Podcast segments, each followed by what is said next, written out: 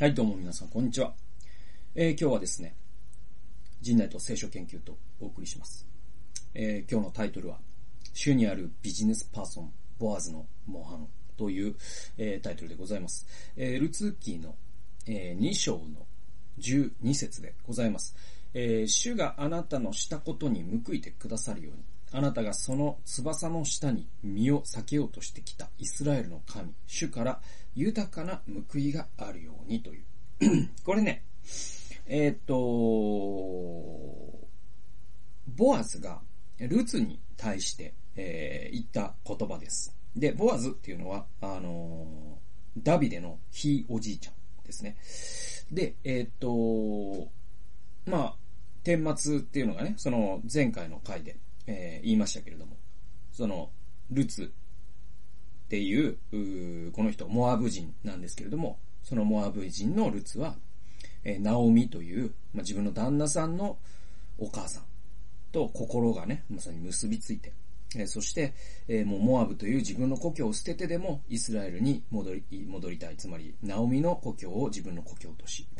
えー、イスラエルの民を自分の民とし、イスラエルの神を自分の神としたい。というふうに告白した。っていうのが一生の出来事です。えー、そして、ね、ベツレヘムという町に帰るわけですよ。で、その時には、えー、ルツの旦那さんも死んでいる。つまり、ナオミの息子も死んでいる。えー、そして、えー、ルツには子供もいないということで。で、このような、いわゆる、その、あのー、なんていうの、か、カフとカフですよね。つまり、えっ、と、未亡人と未亡人の世帯ということですよね。で、このような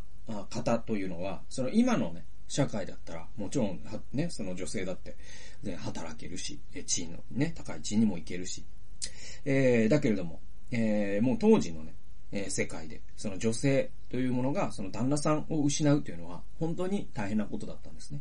えー、だからこそ、旧約聖書には、たくさんですね、孤児とやもめの世話をしなさいと書いてあります。だからまあ、いわゆるその孤児ね、えっと、親を失った子供っていうのはですね、まあ今の世界でも本当に大変だからこそ、足長育英会とかがあるわけですけれども、えー、もう本当に親を失った子供に等しいぐらい、えー、旦那さんを失った女性というのは社会的に困窮した。それが古代の社会だったわけです。ね。それはもう今のようなあ社会とは全然違うんでね。で、じゃあ彼らが、その、イスラエルというかね、そのベツレヘムに帰って何をしたかというと、落ち穂拾いということをしたんですね。で、あの、ミレーという画家が描いた有名な落ち穂拾いという絵がありますけれども、まあその絵ね、あのー、まあ見たことあるよという方も多いと思うんですよ。で、まあ、ミレー以外にも落ち穂拾いっていう絵いっぱいあって、で、そのモデルになっているのがこのルツの物語なんですね。で、じゃあ、落ち穂拾いって何なのっていうと、ちょっと僕のメモを読んでいきますと、モアブ人のルツは、死んだ夫の母の故郷とはいえ、異国の地に足を踏み入れる。彼らは生計を立てなければならなかったが、在留異国人、そしてなおかつ、まあ、やもめですね、にできる仕事は限られていた。だからこそ立法に在留異国人のために落ち棒をすべて買ってはならないと記されているわけです。これね、あの、レビ記の23章の22節というところがあります。これちょっと読みましょうか。えー、レビ記の23章の22節こういうふうに書いてるんですね。えー、っとですね。あなた方の土地の収穫を借り入れるときは、刈るときに畑の隅まで刈り尽くしてはならない。あなたの収穫の落ち穂も集めてはならない。貧しい人と気流者のためにそれらを残しておかなければならない。私はあなた方の神、主である。だから貧しい人と気流者って具体的に言えば、その在留異国人、そして、まあ、やもめとか工事とかですね、仕事を失った人とか、まあそういう人たちのために落ち棒を拾ってはならない。これだからその畑でね、その、収穫をするわけじゃないですか。で、そうすると、その四隅っていうのは、なんていうの、これ、まあ多分だけど、あの、牛にさ、その、なんていうの、だ、こう、何かを引かせて、え積んでたと思うんですよ。ちょっとこれ、歴史交渉が間違ってたらすみませんけども、まあ、僕の、えー、っと、類推では、え、っと、だからコ、コンバインみたいなものはないんだけど、いわゆるその古代のコンバインみたいな形で、え、っと、牛に何かしらの機械を引かせて、で、それで、こう、畑を刈っていくわけじゃないですか。多分全部手でってことはないと思うんですよね。で、畑を刈っていきます、牛に引かすね。そうするとその牛がカーブするときに、その畑の四隅っていうのは90度じゃないですか。だけどその牛のそのカーブっていうのは90度じゃなくて円を描きますから、その四隅の四角と円の間にできる、いわゆるそのコーナーにのこ、刈り残しがあるわけですよね。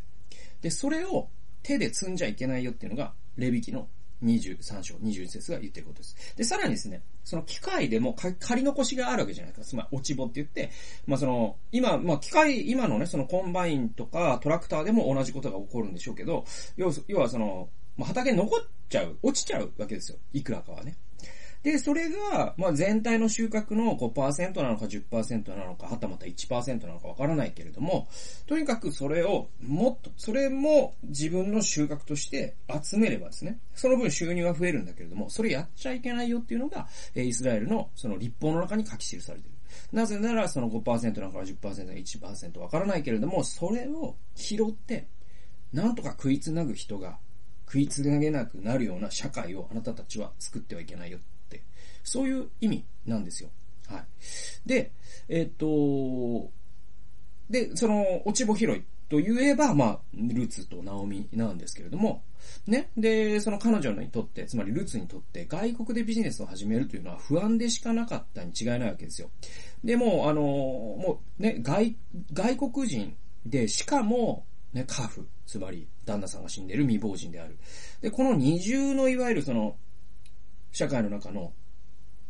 なんていうのかな、その、変縁者であるルツという人は、もう選べる仕事なんてないんですね。で、そうするともう落ち穂拾いしかないねってことになる。でもまあ、落ち穂拾いも、いわば一つのビジネスというか、生計を立てる方法だったわけです。ね。えだとしたら、それはもうすごく不安だったに違いないんですよ。でもですね、このルツという女性はすごく幸運なことに神様の摂理によって正しい人のもとで働くことになります。で、その正しい人というのが誰だったかというと、ナオミの元夫の親戚であるボアズだったんですよ。でね、ルツ記2章ではですね、その、ボアズの労働倫理、職業倫理っていうのが鮮やかに描き出されてるんですね。これまあ、ルツ記2章ぜひ全部読んだらわかるんですけど、えー、3ポイントで説明していきますと、まずですね、1つ目は、彼はですね、仕事を神の前に行ったんですよ。ね、4節見ますとですね、ちょうどその時、ボアズがベツレヘムからか、えーやってきて狩る人たちに言った。主があなたが、あなた方と共におられますように。彼らは主があなたを祝福されますようにと答えた。ボアズは狩る人たちの世話をしている若い者に言った。あの、あれは誰の娘か。で、なえールツです、みたいなことになるんだけど、でね、要はね、そのこれってね、誰目線かというと、あの、ルツ目線なんですよ。で、ルツとナオミが働く場所、ね、どの畑で働いていいかなと思った時に、朝礼の声が聞こえたんですよ。ね、つまり、毎朝、ボアズとその労働者、ボアズのところで働く従業員たちはですね、毎日朝礼をしてたんです。で、この朝礼の様子がこの4節なんですよ。で、朝礼、どんな朝礼だったかというと、ボアズが労働者、え雇われた人に、主があなた方と共におられますように、て朝礼でまず言うんですね。号令をかけます。で、労働者、えー、雇い人たちは、ボアズに、主があなたを祝福されますようにというふうに応答する。そういう朝礼を行ってたんです。つまり彼の前に、えー、ボアズにとっては、一日の仕事というのは、神に捧げる礼拝だったんですね。祈りと礼拝、そして主の祝福を思い出す、そういう天候を持ってですね、えー、その一日の、えー、仕事を始めてたのがこのボアズという、まあ、経営者だったんですよね。ということで、まあ、ボアズ、まず一つ目は、主にあるビジネスパーソンとしてのボアズの一つ目。神の前に仕事を行った。それは、その朝の朝礼で神の恵みを思い出すという、えー、それに現れてますよね。えー、二つ目は、次にはですね、彼は立法を、ね、神の立法、神の御言葉をその意図を理解した上で自分の生活に適用してたんですよ。どういうことかというと、このね、レビ記の23章の21節で、神様が外国人を守りたいという思いで、レビ記や新明記に落ち棒の規則を書いたのをよく分かってたわけですよ、ボアズは。だから彼は、その神の意図を反映するために、その立法を守ってたんですね。だからこう、機械的に守ることだってできたわけじゃないですか。ね、はい、落ち棒、買ってませんよ。ね、はい、えー、四隅のね、あれを。えー、四隅の仮残しもね、あの、買ってませんよ、なんつって。で、もうあの、ルール的に隅がダメだったら隅を減らそう。三角の畑を作ろう。これはイノベーションだなんつってね。そういう人ももしかしたらいたかもしれない。まあ、多分いないけど。でも、よりね、落ち穂が減るような機械を作ってやろうとかっていう人はいたでしょうね。だって、買っちゃいけないというルールがあるから、その10%の損失をもう0.1%に近づけたいみたいな。これが最高の経営者だな、つって。でも、あの、か、ボアズはそうしなかったんですよ。要は、その、落ち穂買ってはいけないという理由をよくわかってたから、落ち穂を買わないというだけじゃなくて、落ち穂を拾わせるだけではなくて、彼女に昼食を振る舞ったんですね。そしてわざと多く落としておくように、労働者に明示さえしたんです。ね、あの子たちが、ね、拾ってあの子たちもあれで食べてるんだから、普段よりも多く仮残しを作るように、今日ちょっとやってやってくんないか。これまさに、その、立法に機械的に、ね、なんか、あの、システマティックにというか、あの、ただ文字えー、機械的に従うだけじゃなくて、そこに心があるんですね。だから神の心を、立法がある理由を理解してるから、立法を超えて、もっと神の意図を反映することができたのが、このロア、ボアズというビジネスパーソンの素晴らしさですね。えー、三つ目はですね、彼は自分のビジネスをですね、神の三つ葉の下にあるイスラエルの一部として、全世界を祝福する労働だとわきまえていたんです。で、これがね、さっき読んだ12節の発言ってそのことを美しく表現してるんですよ。つまり彼ってね、自分のビジネス、つまりまあ、この時は農業なんですけど、自分のこの農業というのは、ね、神の三つ葉の下にあるイスラエルというのは、じゃあこの建国の理念って何なのというと、創世記12章1節からの、1節から3節に戻るんですよ。それで、その創世記12章に何と書いてあるかというと、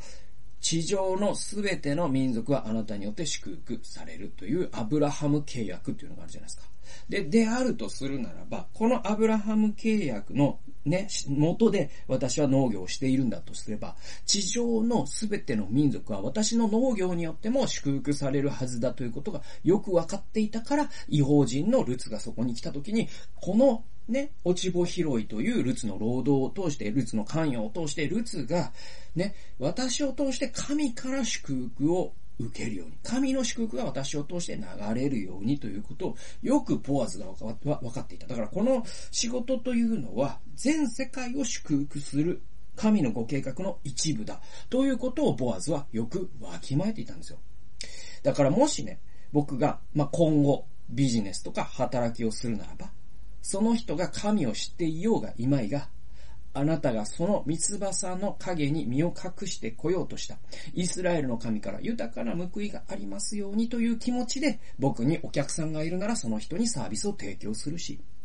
ね、労働することができるんだとすれば、